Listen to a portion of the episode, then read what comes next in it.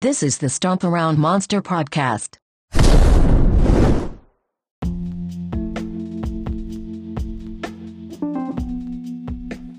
Hello, everybody. Welcome to the Stomp Around Monster Podcast. I'm Colin, I'm Zach.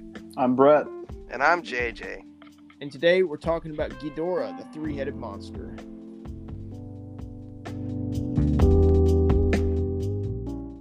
Welcome to season two.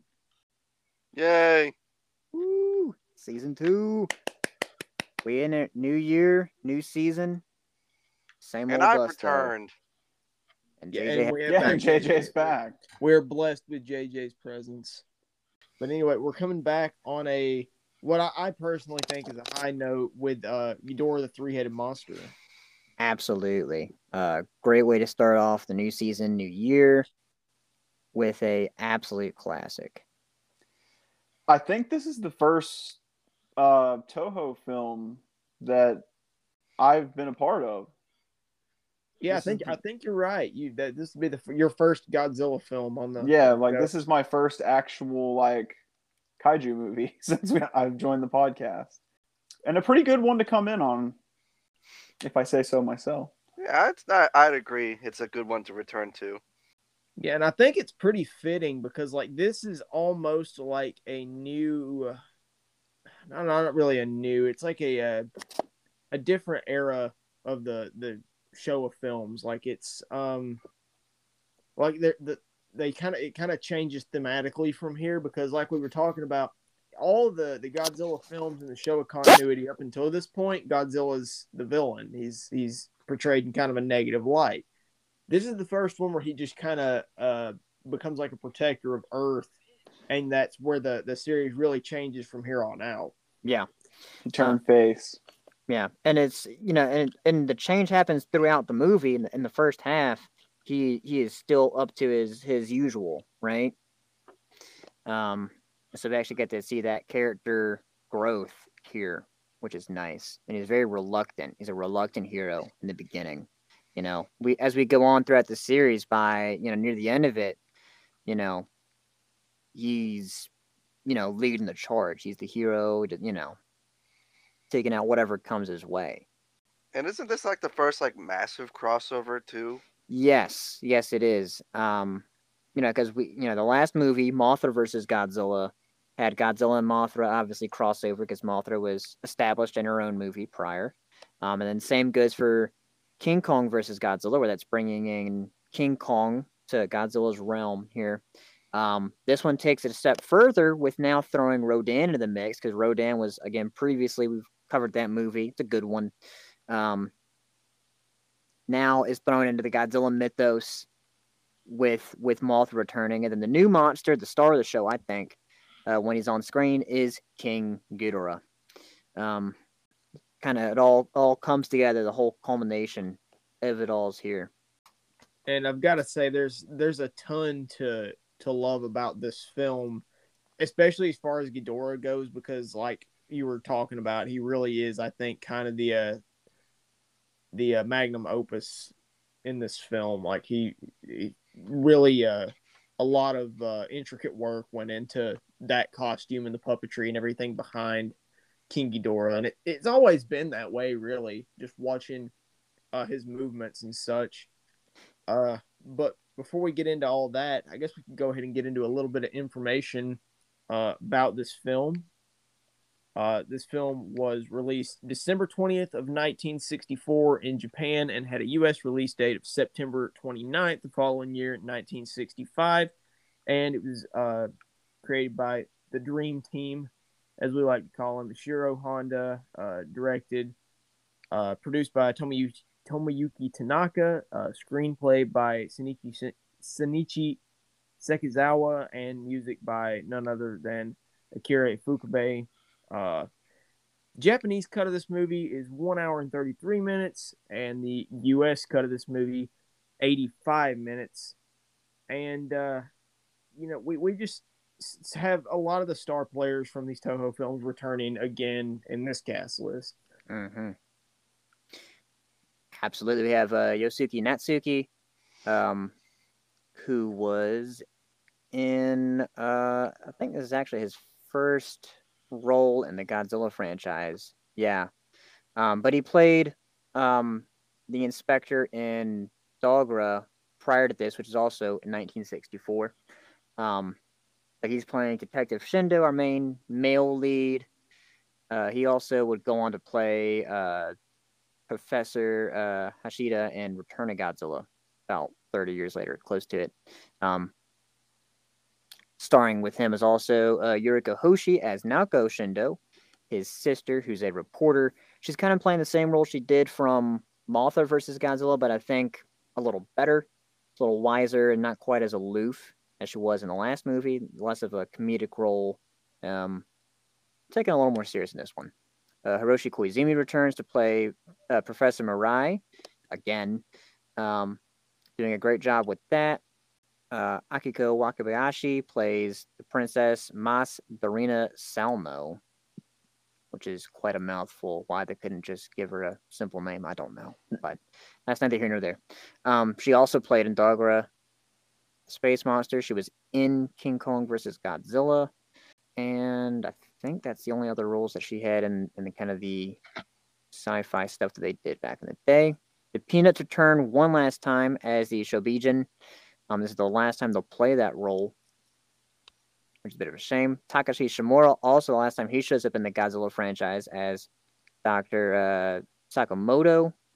And then also Akihiko Hirata, who played Dr. Serizawa in the original Godzilla, shows up here as Security Chief uh, Okita as like a um, kind of a side character. He's not in it terribly much, but he's there. And then, of course, Haruo Nakajima's Godzilla. And I, I think that goes without saying. Yeah. So Ghidorah the Three-Headed Monster was rushed into production due to um, Redbeard, um, one of Akira Kurosawa's movies, falling behind schedule, and they did a movie for the New Year's um, holiday season, right? Um, it was supposed to come out in '65, but they, they pushed it forward. Um, I I really couldn't tell that much in terms of like rush production. Like it doesn't feel like that at all. It feels very natural. Um, but they do use quite a bit from Mothra versus Godzilla. Obviously, the Godzilla costume is more or less unchanged, except for some additions to the head, most notably uh, radio-controlled eyes, which are used in the film um, to pretty good effect. I think they look good. Uh, the Mothra puppet is brought back, although they changed the eye color to red, uh, don't know why. He's red now. I don't know. I guess Mothra's mad. Um, there's there's that one little thing there. Uh, of course, obviously, a new Rodan suit was was built with a little bit of a I'd say softer appearance uh, compared to the the more tragic look that he had in the original movie. And then I think a lot of people kind of know this with King Ghidorah, but originally um, although there's a bit of there's a bit of uh, discrepancy here that I've heard um, on Ghidorah's wings being rainbow colored, because obviously the poster and you know some some early shots show him with that coloration, but I I don't know if the suit was actually ever colored that way or not, um, or if they went back and, and recolored it. I don't know. Um, I guess other the other neat uh, little little note here to talk about is the the set for the base of Mount Fuji was pretty was, was pretty impressive. It's pretty crazy. You know, it's at 125th scale, which I didn't know the scaling in the Godzilla movies. Interesting. Um, apparently, took 12,000 hours to build. Uh, it was raised so the cameras could be pos- positioned at lower angles. There's one scene, most notably later on when Godzilla and Rodan are fighting. There's that superimposed tree, like right in front, and that's because one of the uh, in that shot you could see the edge of the water tank, and uh, Eiji Tsuburaya didn't like it, so he just photoshopped essentially, you know, photo imposed the the tree over it. Um, little quick, I think tidbit I want to talk about with the with the photo imposing. I think it's done to a much better effect here than it was in Mothra versus Godzilla. Um, just a few months later, you know, he's really got it nailed down. I mean, that tree yeah, the tree sticks out, but it doesn't stick out as much as say some of the scenes in Mothra versus Godzilla, where it's got that really bad blue tint. You know what I'm talking about? It's not quite here, which is nice. So with that, um, I guess we can go ahead and get right into the plot. Um, this movie starts with a woman being harassed for not believing in flying saucers. Yeah.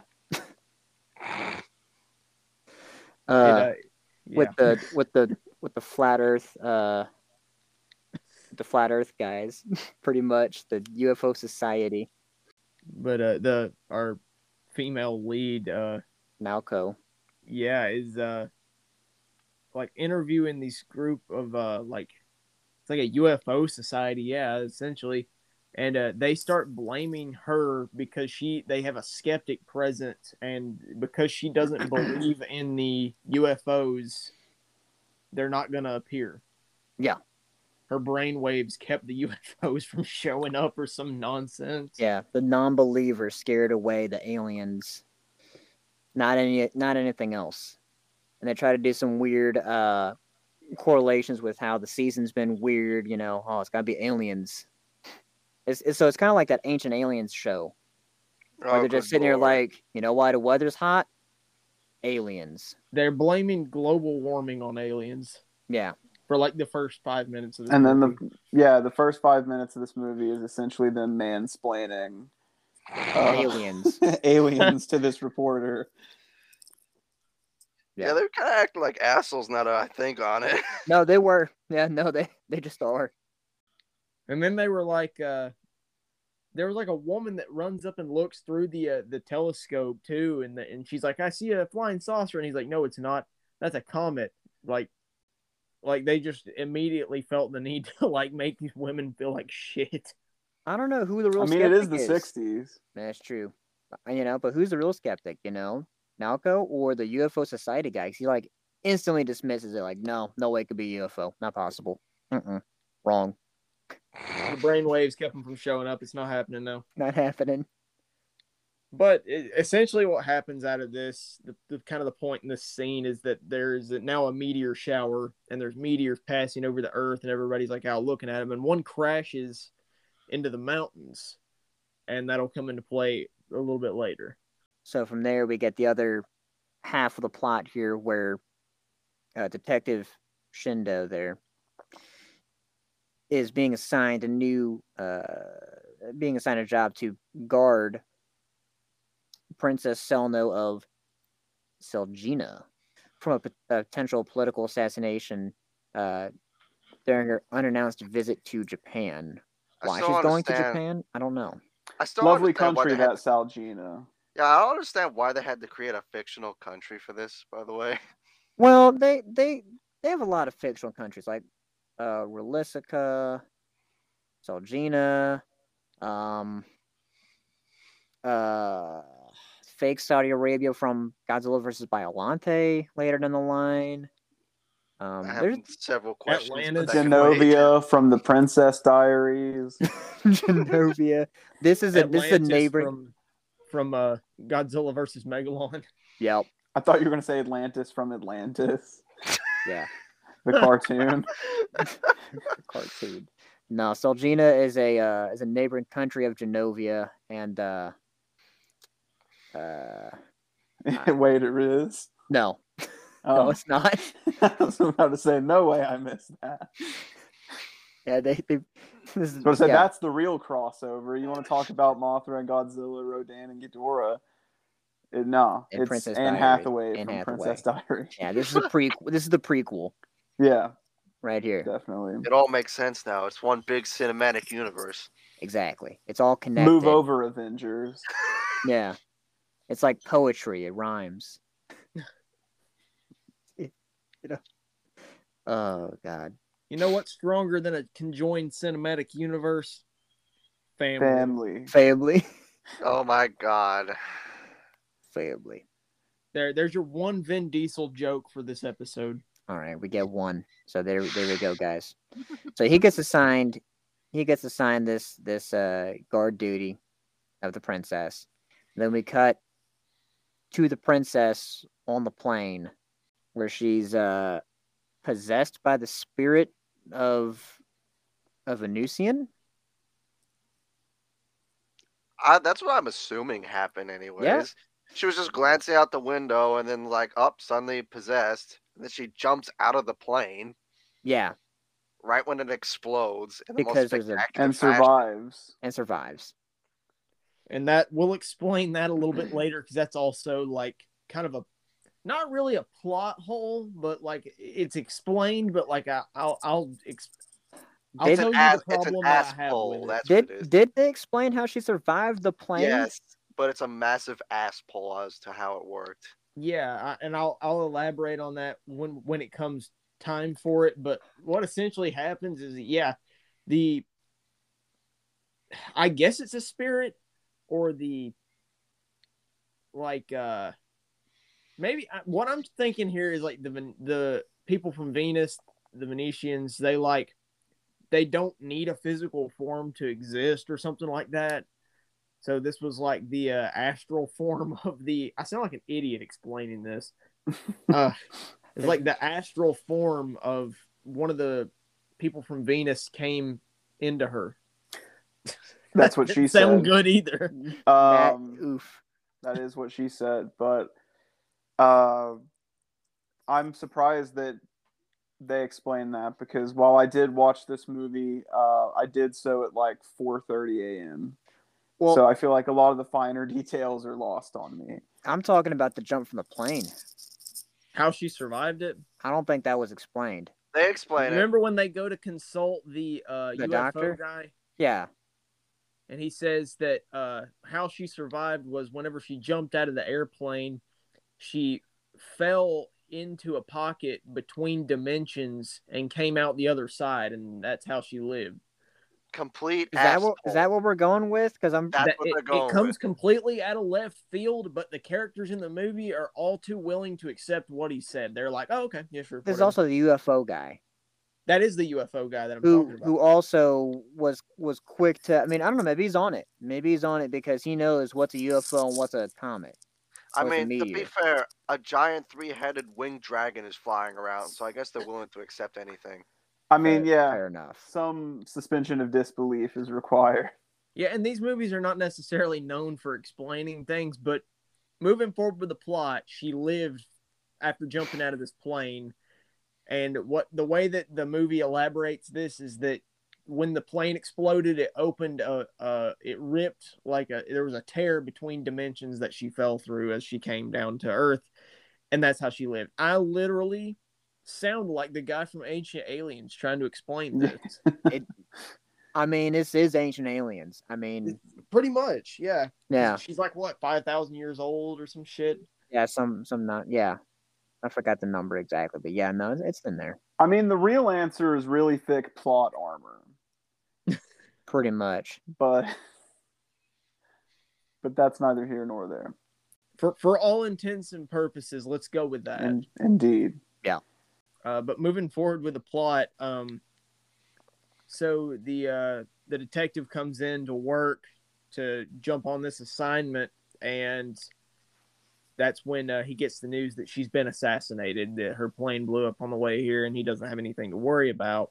Meanwhile, uh, his sister, uh, Naoko, Na- Naoko, Yeah. uh, is trying to like edit some uh or like go over some notes and things that she took at the UFO convention or whatever and uh that's when she gets the news that a prophet has appeared in town and she's going she's being sent to go cover this prophet and lo and behold who is this prophet that's out like preaching in the streets but the uh princess from uh Selgina but Princess Selma. wearing- yeah, she's wearing different clothes and she's out like preaching a message of like mass chaos that the, like the end of the world is is coming. Yeah, and no one believes her, and everyone's giving her an incredibly hard time and heckling the, the hell out of her. Yeah, and uh, they go up to to interview her, and uh, you know, at this point, you know, they just think that she's talking gibberish. Yeah, crazy And, uh, homeless lady screaming on the street corner. There really must not be anything going on in this town because, be. like, how many times have you ever walked in Walmart and some guy tries to give you like a self-published book on like the correlation between meth and God or some stupid shit like that? Tell us you live in the South without telling us you live in the South. oh my god. Some toothless old man comes up to you. Do you want to read my self-published book? It's called "The Correlation Between Meth and God." It's called Battery Acid and Jesus Christ. And Sounds the, like an acid bath album. and, and the second coming of Ghidorah. Uh, my god but m- moving on from that uh they they end up publishing a, uh, a a story about this in the paper which is why like this is like the only thing that you could like cover like there was nothing else going There's on I really nothing rather- going yeah. on in Japan at i would have rather read the story about the ufo virgins or the plane blowing up. or the fucking or yeah, Yeah. the plane blowing up that's kind of important news Yeah, what Nah. was that got reported on? It's like, oh, a major political figure just got killed in a terrorist attack. Now let's Yeah. talk about this weird crackpot on the I street. sleep. weird crackpot spouting doomsday theories. Real shit. Real shit. I'm up. but yeah after after this um they published a story about it and the uh the people from uh Selgina see it i guess the it's you know that's another thing that's never really elaborated on was who was trying to assassinate her. They say a rival political faction but like the guy that they actually send to go after her she like knows him and like calls him a traitor like she was like one of his like servants or something. Well, it's a it's it's like in the family because the guy who sent the assassination this the uh assa- the assassin the the assassin uh Malmus which is a stupid name um is her uncle trying to like grab the throne. So that's okay that's the power play happening there. So once he finds out, right, he sends the assassins to go track her down in Japan and kill her. Well, you know. actually, it's less that, but it's it's they need to prove that it's her. That it's her, the yeah, bracelet. Right, because they don't know that it's her or not, right? So after after Naoko's after both their rough days at work, they both go home, and this is actually where we first find out that they're brother and sister. Because before then, it's not shown. We've been talking like we know it, but as the viewer, you don't know right until this point. They go home and have some nice banter. It's a you know fun, fun lighthearted scene when they're watching the TV. They change the channel to the variety show, where we see the uh, Shobijin Mothra's twin fairies once again. And I think it's a really funny contrast when they're on the show, right? Because in prior movies, especially the first one, Mothra, um, you know, they're they're exploited and they're they're against their will. Um, and now we've kind of come full circle to the point where they're on TV of their own free will just because. Which I think is pretty funny. Yeah, and I was trying to think of a reason for that also, but like at this point, like they've been in the public eye twice Yeah. now, so I guess like they're public figures now, so they're kind of like, okay, well, the the people of of Japan and like modern civilization love us. Lo- yeah. Um, and I think at this point they're just they're they're happy to be there. They're just happy to do it because it's not like they're against their will. They're willingly on the show because the the little boys are asking about Mothra. They want to see Mothra. Who died, by the way? Who Or One died? of them died. Yeah, one of the Mothra twins died off screen in between movies, um, because Godzilla beat the hell out of him. or at least we assume it's never illicitly or like explicitly said, is it? I'm pretty sure they said because uh, during during the fight with Godzilla, one died afterwards. Yeah, because I mean, like injuries. Godzilla did melt rocks with his atomic breath in that movie, and then just blasted one right in the face. Oh, yeah. So, you know that's probably I'm- not very good. No, I wouldn't think so, especially for a newborn Newborn just hatched. just hatched, fresh out the egg. Yeah, out the monster egg. So you, you get a little glimpse of uh of in, back on Infant Island, where I guess things are better. Yeah. Think things are better, and Mothra's just chilling, just hanging out. So that's where we know where Mothra is. Then the uh the the prophetess here, Selno, is saying is prophesizing the return of Rodan, who hasn't been seen in quite some time, and no one believes her, right? Because you know Rodan's not even in this film franchise. How how is he going to show up? We don't know, We but don't like know.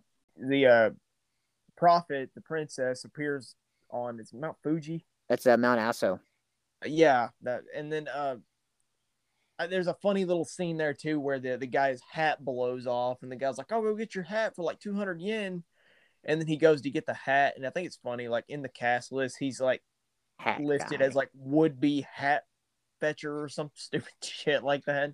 Also, Yeah. 200 yen is like chump change, man. like I mean, two come on. bucks. It's it That's is like- literally nothing. But th- think about that, it's in the 60s. It's still two bucks though. It's still like two bucks.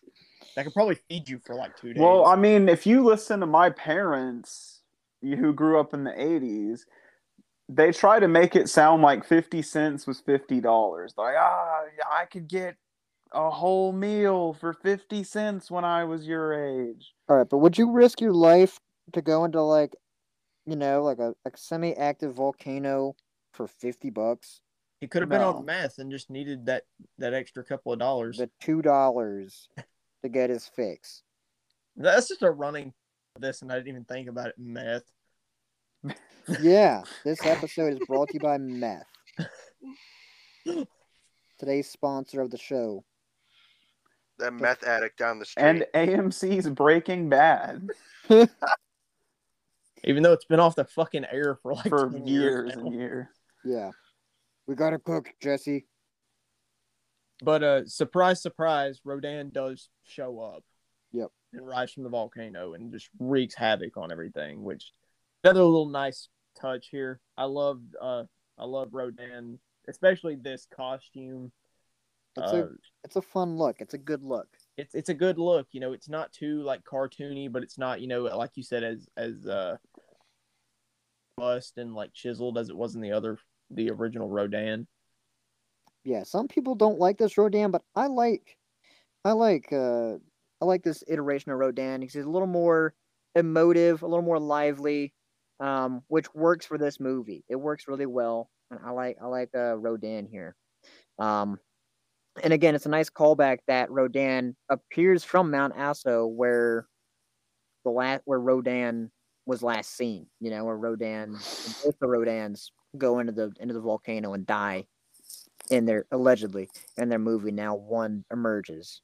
So that's cool that it's a, a nice tie-in that they're keeping keeping up with it you know? It's a loo- loose continuity like we always talk about but they thought about it which was nice. They didn't have to.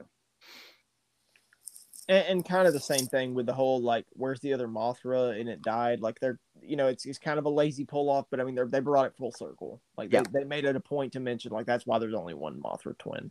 Yeah. um although one of the posters did erroneously show both mothras. And I would I would assume something may have happened to the other suit or something or they just didn't have enough people to operate all these suits. It's possible and that that may have been due to uh due to like potentially the the production because it was a bit rushed but i i don't know. I don't think it would have made a difference if there were two mothras you know? Really. from being honest i i think one's enough i think one's enough. So that's neither here nor there i guess. And uh, from from this point forward, uh, I believe it's after that the is that where the Shobijin are going back to Infant Island. yeah they're they're fixing to go back on back home. But yeah, uh, after the attack uh, from Rodan, the uh, Shobijin are getting ready to go back to Infant Island when the uh, Prophet appears on the ship to uh, tell the people that they can't launch this ship. It's it's destined to sink. Like it's it's a doomed voyage. And uh, who is there? But of course, uh, Naoko, who is all too willing to take the prophet with her. Uh, so you don't see this, I don't think immediately, but the Shobijin they get off the ship because they they something I guess something about like maybe their supernatural or psychic connections. They understand like what she's saying, like not to go, and so they get off the ship. Then uh, uh, Naoko takes the prophet to a hotel where the assassins are staying because during this whole time the assassins have arrived in Japan and are funny enough, what are the odds staying across the hallway in the same hotel as the princess? because plot. Because plot, pretty Yeah. much. so you know as she's trying to uh get an interview with with the prophetess here and, and figure out what's going on. Naoko goes downstairs to go check in with her brother. Yeah, and I can't remember exactly why he was there to begin with. But the, another thing is like during this whole period of time, like he's been looking for the prophet also because he believe he's under the belief also that um she is the princess because she so closely resembles her. So uh and the the and the chief detective also gave him permission to go look for the prophet, but he alone had to do it. He couldn't like have extra help or Yeah. and uh, lo and behold, during this time, the assassins broke into the hotel room to kill her to like confirm her identity. And of course, she's like spouting off about like I'm from Venus and like I don't know who you are or anything like that. And she's not wearing the bracelet either. And uh, so as he comes back up to the room, probably probably one of the weaker shootouts in the franchise ensue. Oh my god, I was cringing so hard at this. They were pretty bad, yeah. Uh, but the shootout happens in this dark hotel room, and uh, they decide I have to hurry and we have to hurry and relocate um, uh, the princess. I have treatment arranged for her, so he gets. Uh, they decide they're gonna go and take the princess to this like, what is it like a psychiatric hospital or something? I guess. I, I I guess that's what you'd call it. Um but yeah, they they take her to uh Dr. Tsukamoto. yeah, but not after looking out the window to see that the bay is on fire because the prophetess did prophesize Godzilla returning once again and and wreaking havoc. Yeah, and he of course sank the the ship that the Shobijin were on, We're- and that was another thing that happened. I forgot to mention the Shobijin showed up at the hotel and they're now with our main characters Yeah. because they all have to be together because plot. Yeah, and and yeah, I think it's a nice turn, you know, in terms of like plot or whatever. That this time the so the Shobijin are actually saving the day when they turn the lights off in the hotel room, right? Because before they're always needing to be rescued, they're always needing to be helped, and now they've kind of they've kind of flipped it over, you know. They've uh they've turned they've turned the tide, and now they're kind of the heroes, which is neat. It's cool to see. Um, Uh, come to fruition, if you will. yeah, and uh, also another little kind of subplot because, like I said, there's a lot to unpack with this movie. Uh, they've been corresponding back and forth with a uh, with a professor, Professor Mira. Yeah, P- Professor uh, Murai.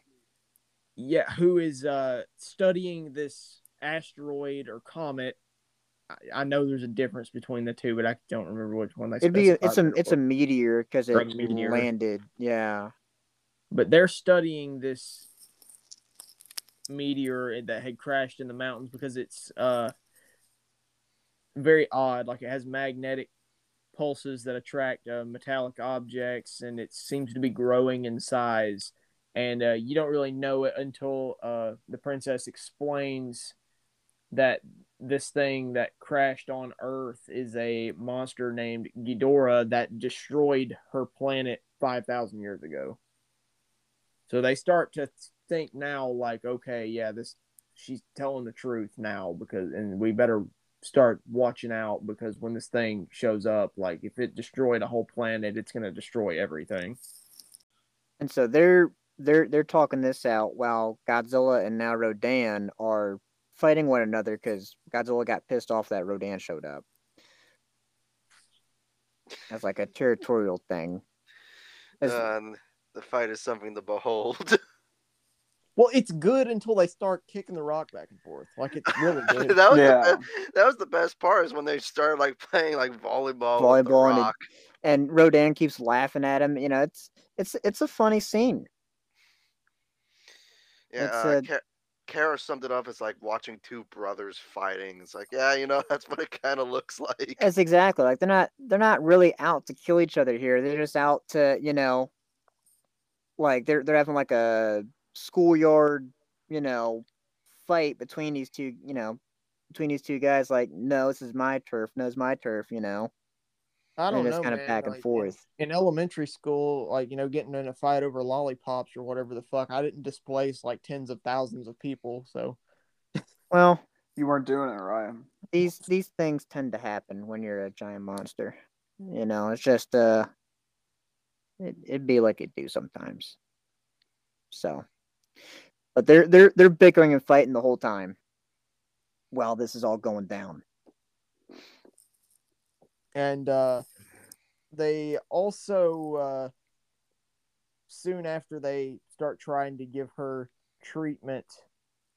Uh, I believe they they take the Shobi. Well, no, uh, that's when uh, Ghidorah wakes up and Yeah. starts just destroying everything. So they they take the uh, the Shobijin to speak with the prime minister and the minister of defense about getting Mothra to to help. yeah, to convince Godzilla and Rodan to fight Ghidorah because Mothra can't do it by itself. Yeah, and and King Ghidorah is just absolutely decimating uh the city once again. Uh, which did they na- did they name drop what city that was? I don't believe it's Tokyo. I think it's just multiple locations throughout Japan. just throughout I, Japan. I agree because at one point one of the buildings that's destroyed does have Tokyo on the side. oh yeah, It they does. destroys Tokyo Mhm. Tower for like ninth time in the Yeah. franchise so far. Yeah. Tokyo Tower goes down, and there's a building that does say Tokyo on it. So I believe it goes through Tokyo and, and probably some other areas too. Um, but yeah, King Ghidorah's devastation is just insane. Just fly by and just take it out. I have to say, I really do love like the model destruction that's going on too. When he's like rampaging, it looks pretty good. It's good, you know, because it's Yeah. it's really everything coming ahead or, or coming to like the, the the focal point, not focal point. Um, Singular point. the oh, Whoa! but like all, all the hard work that went into the franchise up to this point coming to fruition. That's what I wanted to say. Um, all the special effects work. It's at its, I think, potentially at its peak right here. Um, because like the the wind work from Mothra and Rodan is is on full force here with Ghidorah's rampage through the city. Same thing with the other special effects with the gravity beams, which Ghidorah doesn't breathe lightning. They're called gravity beams. I don't know why. They just are. It it is it just is. Couldn't couldn't tell you. I don't know what's so gravity about them. Maybe it's because there's a lot of force behind them. I don't fucking Maybe know. maybe. I, but yeah, there's that.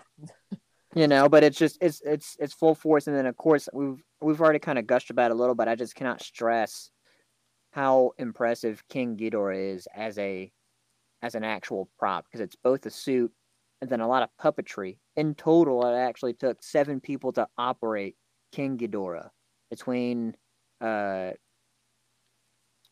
uh Shoichi Hirose in the costume itself and then multiple people working the wires for both, you know, all three heads, the two tails, and then the wings moving as well. Like you know, uh, part of me wants to believe like they had no intention of using that monster again because it was so hard to operate, but it became because it became a fan favorite and ended up being Godzilla's arch nemesis. They had to use it over and over again. So like every time they were like, "All right, guys, let's dig out the Ghidorah suit," they all like rolled their eyes because they knew they were about to be in for like A ton of work. a, oh, I a bet. ton of work. Oh, I bet. But it's you know it's just devastating the country, and at at this point, everyone knows like the only way we're gonna make it out is if God Mothra to take out you know this this greater threat. I was gonna say dur- during the TV interview, they also spill the beans on where the, the location of the the prophet is. Yeah, Yeah, I can't believe they did that. They know there's assassins going after her, and they're just like, "Oh, we got her at this uh research place." yeah, And so, what do the assassins do? They immediately see that on TV and go book it to this place. And uh, by the time they get back, uh, after announcing their plan to the prime minister and the minister of defense, who's there? The assassins. the assassins. They they show up and they they go to kill her again, right? By shock therapy, by way of shock therapy. shock therapy. They do the big old the old switcheroo because uh, you know, Shindo goes in there, cranks up to 500 volts, which I'm I'm no electrician, but that just sounds like a lot. I mean, yeah, I don't know anything about it. I worked at Lowe's for like a year, and I still don't. I didn't, and I worked in electrical, and I still don't know anything about it. But So they, you know, that they, does sound quite a bit. it like sounds like a a lot. Yeah. But then, you know, as he leaves, they crank it up to like what 5,000, 3,000, you know. They turn it all the way up. They they crank it to the max. The green light turns red. They That's how much they. Yeah. They turned it to You know they it's bad it- when the light turns red. Exactly. th- that's never good. They turned it from ten to eleven. Yeah. There's your Spinal Tap reference for the fucking episode. There you go. Ah. So they're getting ready to pull the switch, you know, unknowingly getting ready to kill the the the prophet here, the you know the princess, when Rodan drops Godzilla on the power lines and takes the power out, just in the nick of time. Which a, a, a nice little save. Mm-hmm, mm-hmm. So then, you know, Shindo goes to check on the power and say, "Oh, guess we flipped the breaker trying to fry this bitch." And he opens the door literally like right into As the face of the assassins. Yeah. And gets into another gunfight, which is a, a little better here. And then also our uh the rest of the cast here, uh Naoko and Murai show up and Murai gets a nice bonk what a ra- with the wrench. uh, iconic right there. What Yeah. a bro. Can I also just say that these guys are the worst shots in like any movie I've ever seen? There are don't- like what? I mean, are they stormtrooper levels? I would say so, because like no one gets shot in the in the any of the gunfights until the end. Like literally like two feet from each other, and no one can hit anything. Yeah. And like, yeah, it's supposed to be kind of like uh you know, not super serious, but nobody gets shot. Yeah, and if you'll notice, I think that's kind of like our running theme in this in the series is like the the bad guys never almost never end up dying by way of the heroes. It's always just by proxy in the like way of destruction happening around them or like in the one in the case of uh Godzilla versus Mothra, one of the antagonists kills the other one. Yeah.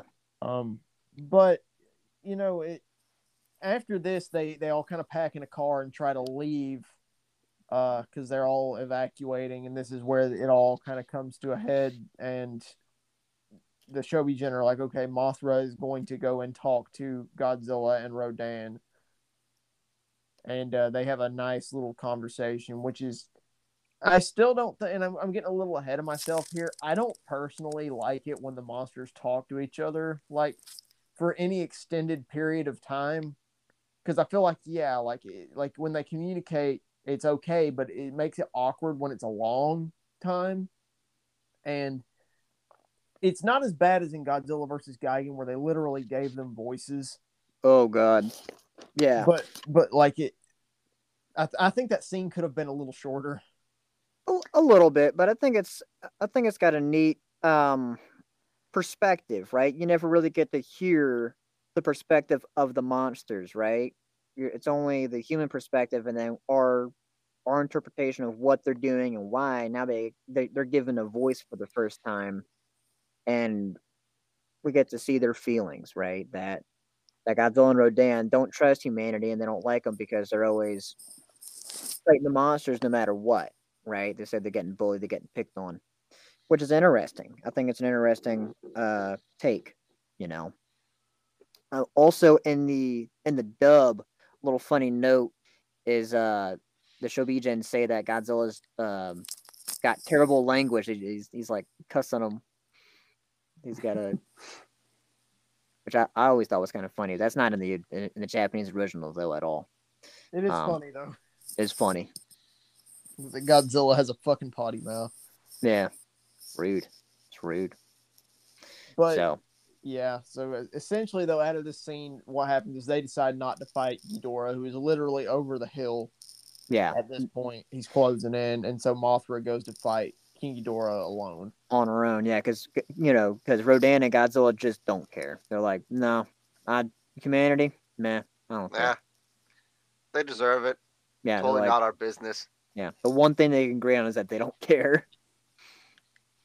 Yeah, but then the moment the moment Mothra gets hit by by Ghidorah. They're just like, oh hell no! You did not just smack Mothra. I mean, because Mothra's getting and beat to hell. I mean, she's getting absolutely she's getting like tossed raided. everywhere. yeah by King Ghidorah. There's no way, you know. So then they they uh they own up to it and they they team up and you know the the big action finally comes to head. Big team up, which is nice. Godzilla, Rodan, and Mothra. and it's a ni- it's a nice monster fight, and it's got it's got it's pretty long too. It's got some length Yeah. to this fight. You know, it's it's got some substance to it, which is something that I uh, I personally I kind of miss from Godzilla versus Mothra. I think this is personally a much better fight because that that was really the first time they had had to have Godzilla fight a flying monster. Now they're having a flying monster and Godzilla fight a monster that can both fly and walk on the ground. Yeah. Yeah, and ev ev all three monsters get to shine in their fight against Ghidorah, you know, and you can tell um, that not one of them could have taken him on, right? Like King Ghidorah in the Showa era is a force to be reckoned with. Like no one monster can solo him, you know, not even Godzilla.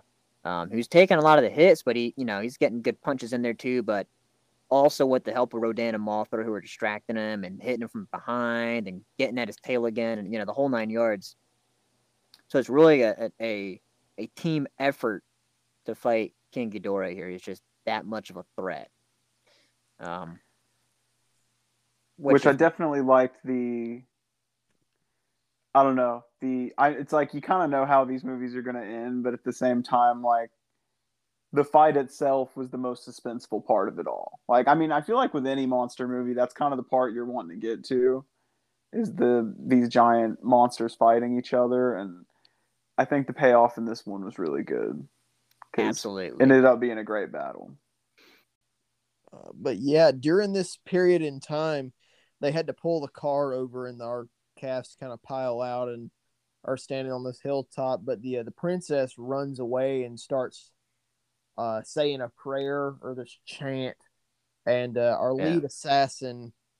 Uh, who at this point the group of assassins, by the way, the rest of them are dead. Uh, Yeah, they got killed in a Fall, rock everybody slide. dies. Yeah, they got in a rock slide and their car got crushed. And but, but of course, the one main assassin lived, Of course. And uh, he For one uh, last little week shootout. has one little bad shootout with uh our uh our uh male lead uh detective shindo and he's trying to protect her and during this time she falls and is also shot in the fucking head uh and doesn't die It was a Uh, graze, Colin. It was a graze. It's his It's but a flesh wound. if that's what we're saying I think that's what they try and play it off as, and I'm just like, okay, yeah, sure. it it didn't make any sense. No.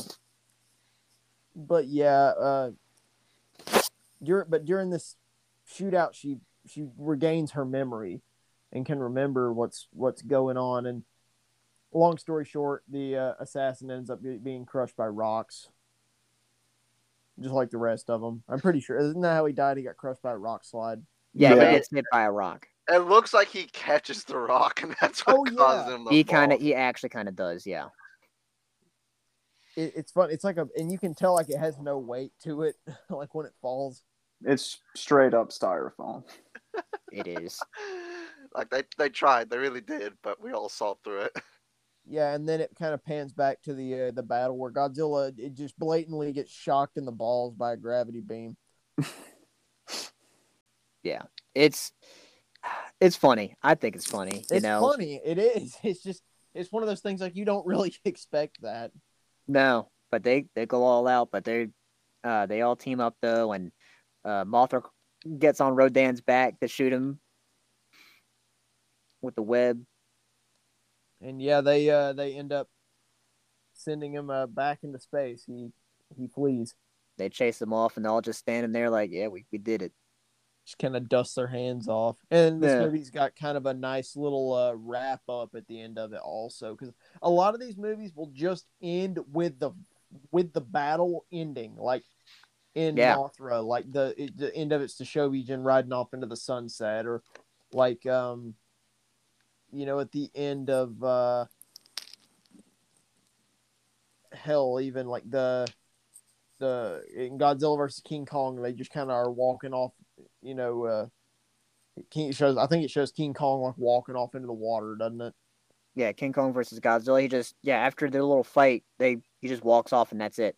But this has a nice little end to it where it shows like what happened afterwards. Like it shows uh the uh princess being reunited with uh, some of the royal family, I guess, and uh speaking with uh the couple of people from our It was main like a low key press conference. Yeah, Yeah. yeah. And I think it's a nice little uh little end to the movie though. It kind of wraps it up in a nice little bow until we until our next film, uh, which is another I'm gonna say kind of a controversial Godzilla film because a lot of people hate it.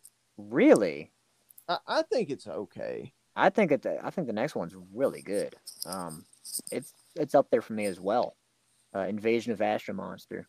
Even though Godzilla does not have a lot of screen time in that one. Actually, the least the least amount in one movie is is uh is that one. It's like six minutes. But it's another one of Damn. those like this Still one- more than Godzilla 2014.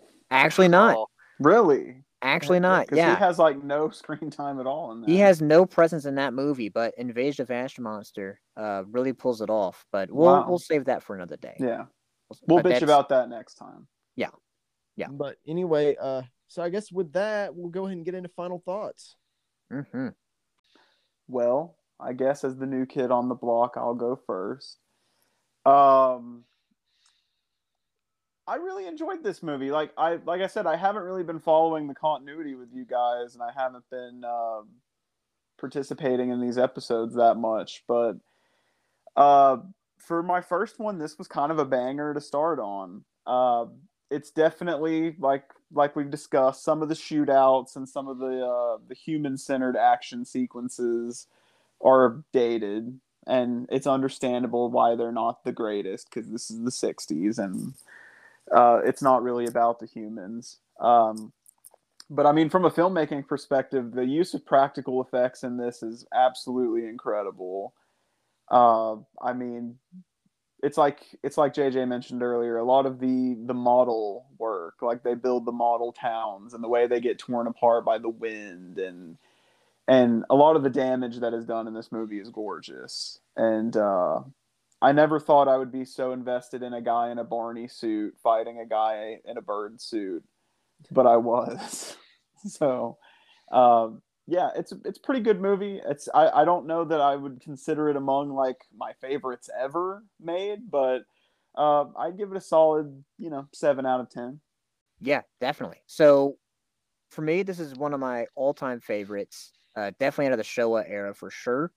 Um, kind of riding off of the back of Mothra versus Godzilla. This one just hits the ground running because I think up to this point they did a lot of groundwork, a lot of legwork, getting to this point in terms of the special effects, the writing, the directing, uh, even the music, the whole nine yards. Uh, and it shows. It shows everyone's at their A, a game. Um, the the human drama is good. Uh, kind of like we said though earlier, it it's, it gets a bit goofy with some of the um some of the action sequences. You know, they're not taking it super serious in terms of that. You know, um, it's not like gritty or whatever. It's it's it's fun. It's dumb fun, right? In that aspect. Uh, the monster scenes though are just great, right? Um, this is kind of Godzilla's last hurrah as the villain in the in the first half of the movie, where he's still tearing up. Uh, I believe it's Yokohama, where he first appears. You know, Rodan's return is great. It's a great scene. You know, um, and then we kind of see them. You know, all band together. I think it's a really fun, really fun time. Uh, and I, I still cannot gush enough about King Ghidorah as a as a physical prop. It's just still impressive. You know, I watched it uh, today. I specifically I watched it on uh, YouTube, 1080p, you know, high def, and I still couldn't see any of the wires for Ghidorah. Right, I could still see maybe some for like Rodan, but I I genuinely, you know, maybe I'm not looking hard enough, but still, King Ghidorah to this day looks flawless. Looks impressive. You know the way the heads move and they're just kind of sporadic and, and going all over. Really looks like a living thing. It's not like, you know, uh, it- it's not static, um, which is something that uh, 2019's King of the Monsters, I think, didn't quite capture um, Ghidorah's movements, you know. Um, it look that that Ghidorah looks good, but it's just not. It's just not the same. It's just not the same. Um, for me, gripe wise, um, the plot gets a little weird with the the ghost possession thing from the the, the Venus spirit. Um, and how that kind of hand wave, how she survives the uh the plane exploding with the with the alleged uh like crack, you know, the the ripple through time. So that that gets a little weird. Um, but again, this is a, mo- a movie about a giant three-headed space dragon, so I guess we can't we can't think about that too seriously.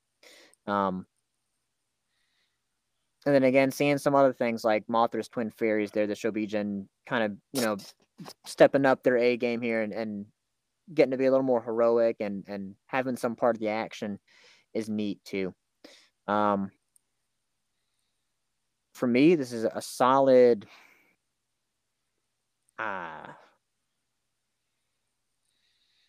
eight or, or nine out of ten. It's it's it's peak. This is peak Godzilla right here. Like I kind of said at the last episode uh, that we did with Mothra versus Godzilla, um, that that these three movies right here are kind of like the golden age. This is this is it. Um, you know, Brett came. I think you came on to a great movie. Yeah, with this absolutely. Year.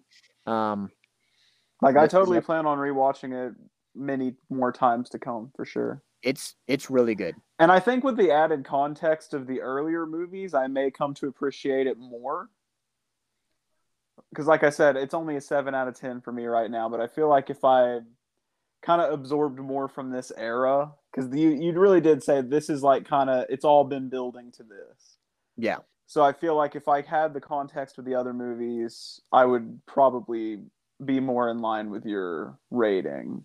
So I definitely I'm gonna I'll, I'll get back to you all on that. I'll, I'm gonna go through them all myself, and we'll there you go. We'll revisit this.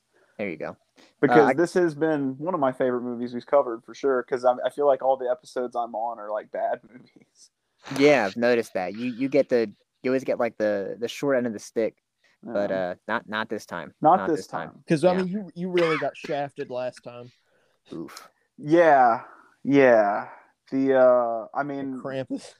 Oof. Krampus was not the best uh movie. It was better than the meg but having those well two, have, that's not I mean, hard a lot of stuff is better than the meg but having those two semi close together in terms of movies I've covered because I've mainly been on comic books for the last few episodes. Uh, that was a rough run, but thankfully so. this has been like the oasis in the desert of bullshit. Absolutely. Uh, I was a bit decisive or indecisive. I'm, I'm gonna say nine. I'm gonna say nine for this. A solid nine. This is solid nine. It's for me. It's peak. So uh, just kind of going off a, a, lot of what you guys said, but with you know a few of my uh, varied opinions about this movie. A lot of the pros that I have for this film are, are like you had just said. The star of this movie is really King Ghidorah. The Godzilla suit's okay. You know, it's the same one from the last movie. It's just been modified a little bit and it looks good. Uh, same with the the Mothra prop, which I'm you know I'm kind of impartial to. I feel like that's one it's kind of hard to fuck up.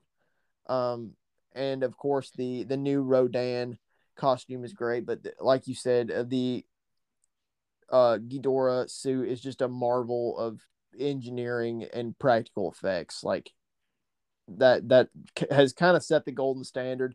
And honestly, I think it would carry all the way through uh, this entire era and up into the uh, Heisei continuity because that Ghidorah also, as massive as that suit was, still a lot of those uh, same aspects that make it so great carry over. And like you said, I think something was kind of lost in translation with uh the uh legendary monsterverse Ghidorah. He's great and that's an awesome design, but it's not the same.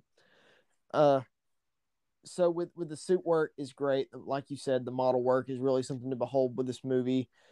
Um and you get kind of a good balance of like a, a little bit of destruction here and there and monster brawl um, and as as far as the human action goes, that that's probably it's both a pro and a con depending on how you look at it. There's a lot to unpack in this movie. You've got like political assassination, espionage. It's like a like a cop drama. You've got giant monsters and like apocalyptic, you know, uh, predictions coming true. You've got aliens. You've got all this shit going on at once. So if you get overwhelmed by plot easily, that may be a problem for you. But as far as I perceive it, it's okay. Um, you know, it, it does have a kind of a sort of a broad plot, but you know, it eventually it all comes down to a singular point. Huh? Yeah, I won't do that again. I'll, shut, I'll shut up now. Um, but uh, yeah, uh, I, I thoroughly enjoyed this movie, and it, I kind of surprised myself with it because I found that a lot of these that I watched when I was younger or a teenager, like I didn't care for that much, and I have found that I enjoy them more now. But with this film, I I watched it. I watched the Japanese uh cut from the classic media box set, and you know I feel like I enjoy it just as much now as I did when I was a kid. I think it's great. Not still not my favorite out of the um Showa films, uh, but it's it's it's up there. Um, but yeah, I think I'm gonna go ahead and lay down a solid eight for this one. You know, there's a lot to appreciate here, and I I think it's a a great film. And you know, even if you're like Brett, you don't know a whole lot about the uh, the kind of the loose continuity that comes through this this era of the uh not just the Godzilla continuity, but the Toho sci-fi realm that or uh, era of films that was going on here. Uh, you can really appreciate it and you can kind of pick up what they're putting down you know as far as like things that have happened in previous movies but yeah i'm gonna i'm gonna throw down a solid eight for this one you know it's it's great no matter where you're at on the spectrum of fan Well, I guess that leaves me then. So uh, keep in mind, I have not watched Mothra or Godzilla vs. Mothra. I only saw Rodan. But standing on its own, yeah, this movie pretty much, you don't really need to have seen the previous movies. It helps. But honestly, you could watch it standalone and have no issue. Uh, I agree with what a lot of you guys have been saying so far about everything. And I especially agree with Colin when that this movie like shoves a lot of stuff in it. You got aliens, you got the political stuff. It's like it, it's trying to go for a lot. And I'm gonna be honest here and say that when it comes to the human element of the movie, I was rolling my eyes way more than usual because it got a little bit too ridiculous. I Like the whole- definitely see that. Like the whole princess from another like a fictional country is possessed by this per like spirit from Venus or whatever. It's like, I'm sorry, what? How is this even relevant? I I think was- that's a problem that plagues a lot of movies in this genre. You know, it's it's the humans are never as interesting as the monsters. Uh, exactly. Like I think I've had that same complaint about a lot of the kaiju movies that we've watched so far. It's like the human element has always been kind of weak. I think the human element here is even weaker than the other ones. It has its moments, but like there's so much like going on that they tried to stuff in that I think it's actually to the detriment of the film personally. But it's not nearly as bad as like say Gorgo where I didn't care for the humans one bit. So I'm not really gonna knock it much for that. I just hope in the future that maybe the humans will be handled better. You guys would know better than me.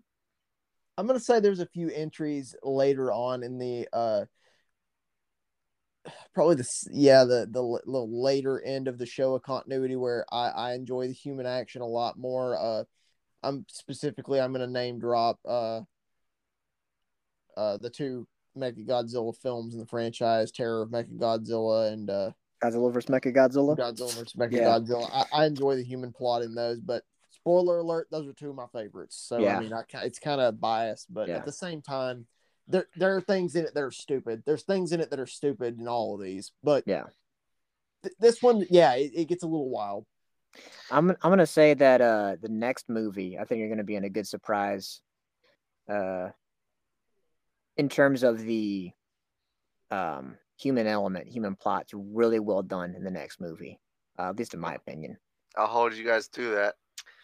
Uh, and when it comes to the actual monster fights, like they're ridiculously stupid, but I think that's actually the best part is that they're so ridiculous. Like the fight between Godzilla and Rodan was like two brothers brawling, and it was it was like it was so like stupidly fun. Like looking at the confused look on Godzilla's face when Rodan like started pecking him for the first time, and it was, and then a- anything involving Godzilla like kicking rocks at Rodan was stupid but hilarious.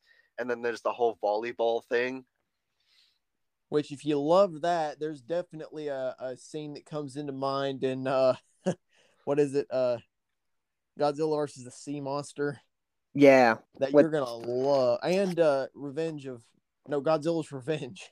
Oh God. Yeah. Yeah. They play it again there too. They too. play a lot of volleyball. But Yes, anyway, continue. Yeah, and then like the actual fight against uh Ghidorah was also like stupidly hilarious, especially when you see Mothra just like nibbling on the end of Ghidorah's tail. That's like one of Mothra's biggest defense mechanisms. Just Yeah. bite their fucking tail. Because that's that's what she did in uh, the last movie, Mothra versus Godzilla.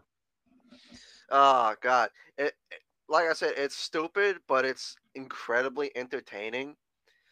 And honestly, it's like what carries the movie for me was the monster fight the most.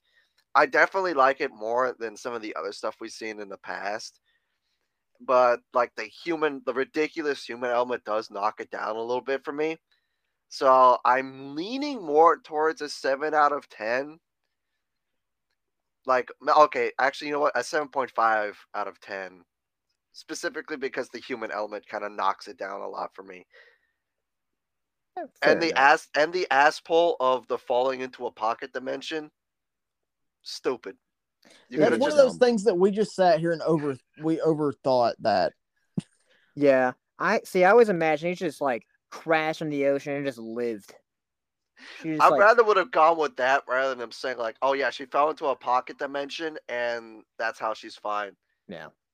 But no, like you were saying, I just want to comment on what you're saying about the fights. Like exactly, there's so much fun to them. You know, like the the emotiveness, especially of like Godzilla and Rodan and their fight, is just great, and you don't really see that much elsewhere. Especially later down the series where they just take it a bit too serious at times. Um, you know, here they're having fun with it, and they they feel like characters. Godzilla and and Rodan and Mothra, even Ghidorah feel like characters you know, on top of also being monsters. Like there's almost humanity to them in a way. You know? Yeah, uh, eh, you especially notice that when they start talking to one another, and you get to hear their like what they're expressing. Yeah. It was an interesting like little uh, added element to like give them more character. But yeah, all in all, I mean, I thought it was great. And plus, as of this video, it's free on YouTube, so you really don't have an excuse if you're not watching it. Yeah. Is it like free with ads or something? No, it's just free. Just watch it. Oh hell yeah! Then. Yeah, they're doing a limited thing. Uh there's a few Godzilla movies on YouTube that you can just watch. Uh that are it's it's an official thing. It's not like a Gorgo, which is like a fan rip that's like up there. This is an official uh official posting. You've got Godzilla versus Mecha Godzilla. Um you've got Ghidorah the three-headed monster. Let's see, what else do they have? Um, that are free to watch. Destroy Monsters. Uh, da, da, da. Uh, yeah, King of the Monsters, Godzilla versus Gigan. I say Godzilla King of the Monsters. I say the 1956 original, not the 2019 one, because we have to we have to preference that now. Thanks never be upset that that movie's not named something different. Anyway, Thanks, fucking Michael Dougherty. thank you. Oh, uh, the original Godzilla's here as well. That's free. Uh, Godzilla versus Hedorah, Godzilla versus Megalon, uh, Terra Mecha Godzilla. So like most of the Showa era, um, is here. Are we Godzilla missing raids anything again. at all? Godzilla raids again. Um, Mothra versus Godzilla. Actually, they may have done almost the entire the entire It era. may have Let's been see. like everything in the Criterion like col- collection or something like that. Don't tell me Rodan's on here now too. Is it really? Is this? Yeah, Rodan. Rodan's on here. Uh, let's see. Invasion of Astro Monster. Yep, the next one.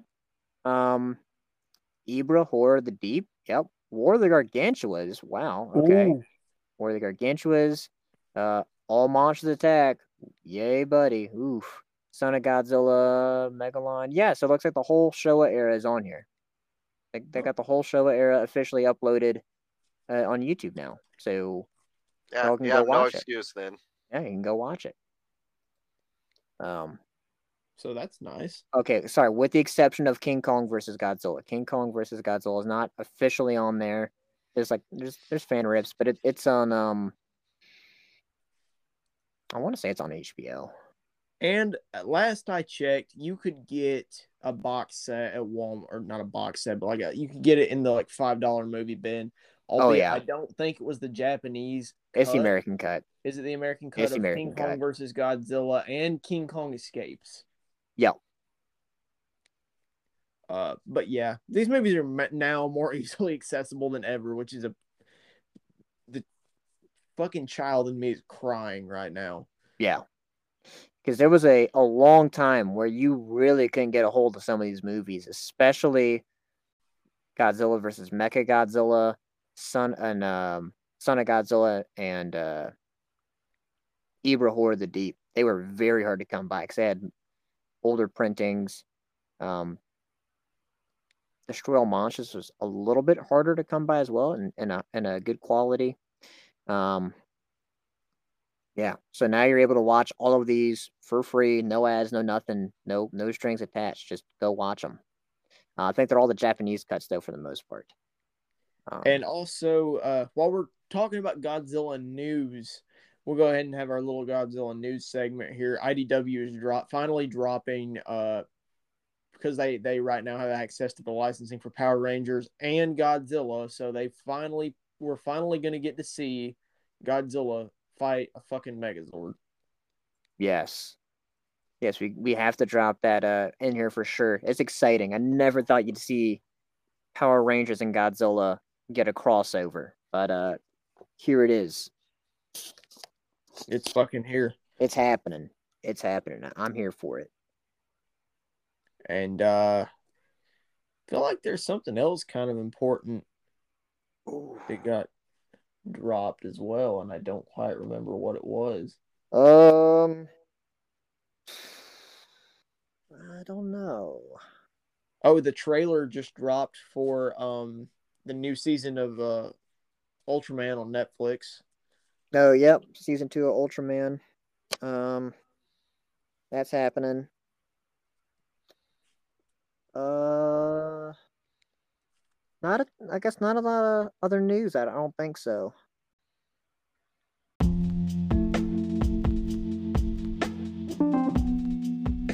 Uh so join us next time when uh we come back with our dive into Gamera.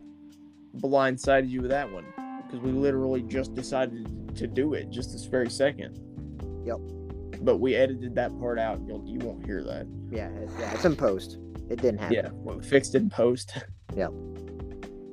But uh yeah, so with that, uh until next time, bye for now.